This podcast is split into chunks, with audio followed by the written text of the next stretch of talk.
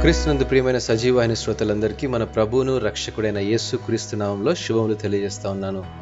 మన పోలికలు అనే అంశాన్ని ఈరోజు మనం ధ్యానించుకుందాం.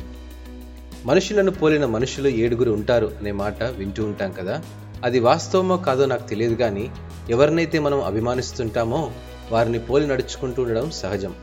ఒక ప్రఖ్యాతిగాంచిన గాయకుడిని అభిమానిస్తే అతనిలా పాడాలని ఆటగాడిని అభిమానిస్తే ఆ వ్యక్తిలో నైపుణ్యతను ప్రదర్శించాలని ప్రముఖ వ్యక్తులను అభిమానించి వారి వలె నడుచుకోవాలని మనలో ఇటువంటి స్వభావం కలిగి ఉండడం వాస్తవమే కదా? నేడు మనం ఒక ప్రశ్న వేసుకుందాం. మనము ఎవరిని పోలి ఉన్నాము?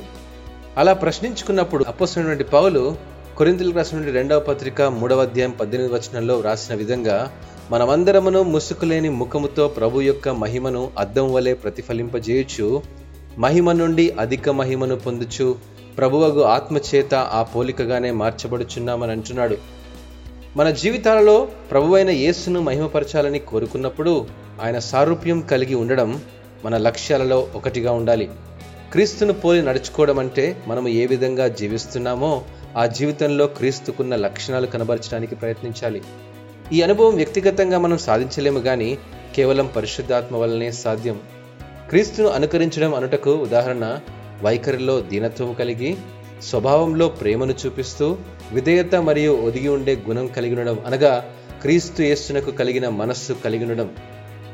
మన ప్రభు అయిన యేసుపై దృష్టిని కేంద్రీకరించినప్పుడు ఆయన పోలికలో మార్చబడి మన క్రియలను అలవాట్లను పోలికలను గమనిస్తున్న ఇతరులు మన ద్వారా క్రీస్తును కనుగొంటారు అనుటలో గొప్ప అనుభవం దాగి ఉంది.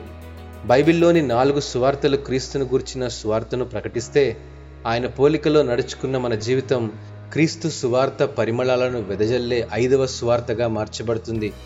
అట్టి అనుభవం ప్రభు మనందరికీ దయచేయునుగాక. ఆమెన్.